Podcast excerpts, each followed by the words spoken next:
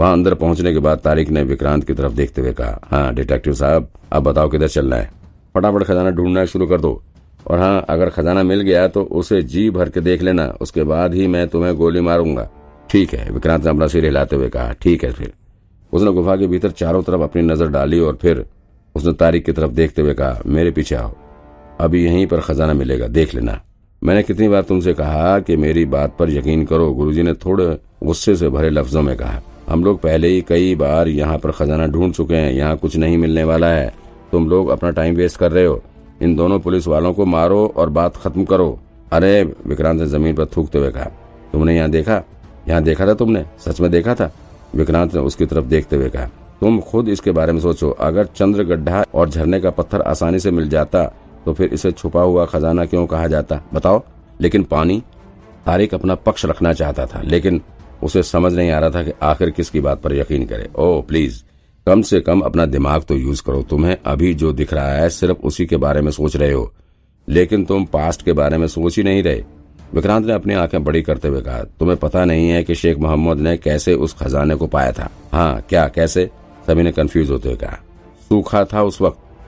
तब इतनी बारिश नहीं होती थी। प्रोफेसर त्यागी ने बीच में ही बोलते हुए कहा हाँ सही बात। विक्रांत ने कहा, तब वहाँ सूखा पड़ा हुआ था। जब शेख मोहम्मद ने वहाँ खजाना छुपाया था, तब वहाँ पानी नहीं हुआ करता था। तब ये ठीक नहीं है, तारिक ने अपना सिर हिलाते हुए कहा, अगर उस वक्त वहाँ पानी नहीं था तो भी शेख मोहम्मद को इतना तो पता रहा होगा कि यहाँ आगे भविष्य में कभी पानी आ सकता है।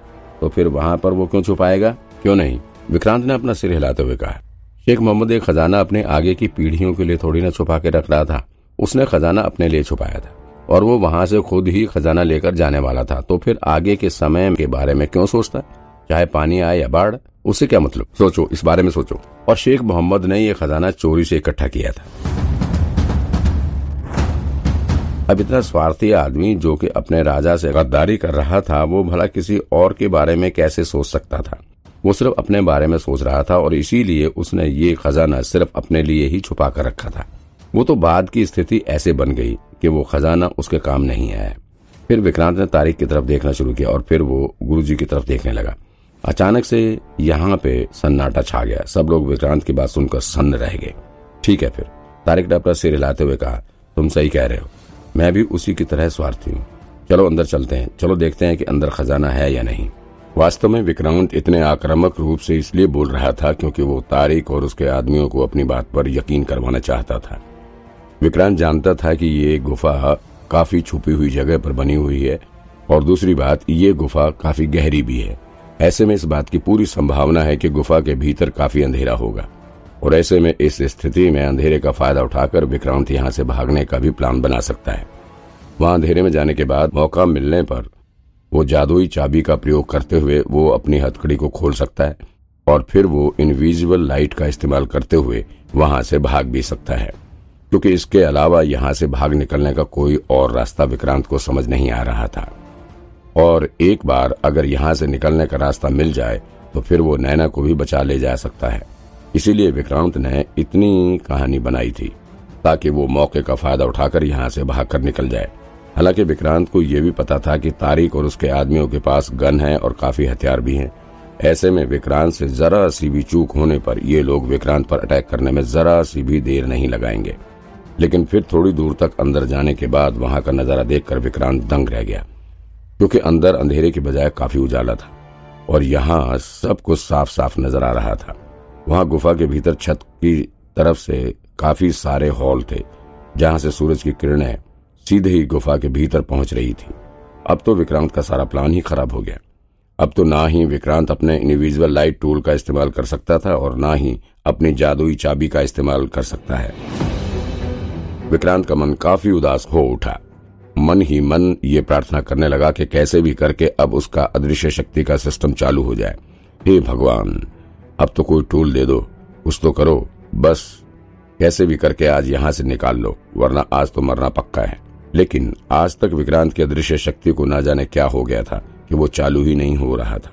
विक्रांत कितनी भी प्रार्थना क्यों ना कर ले और कितना भी हाथ क्यों ना जोड़ ले, लेकिन फिर भी ये सिस्टम आज कुछ कर ही नहीं रहा था। विक्रांत डरे मन से फिर से आगे की तरफ़ बढ़ने लगा। उसे अभी भी पूरी उम्मीद थी कि आगे जाने के बाद उसे यहाँ से बच निकलने का कुछ न कुछ रास्ता ज़रूर मिल जाएगा। काफ़ी अंदर जाने के बाद भी ये गुफा इतनी चौड़ी थी कि वहाँ एक साथ तीन आदमी चल सकते हैं।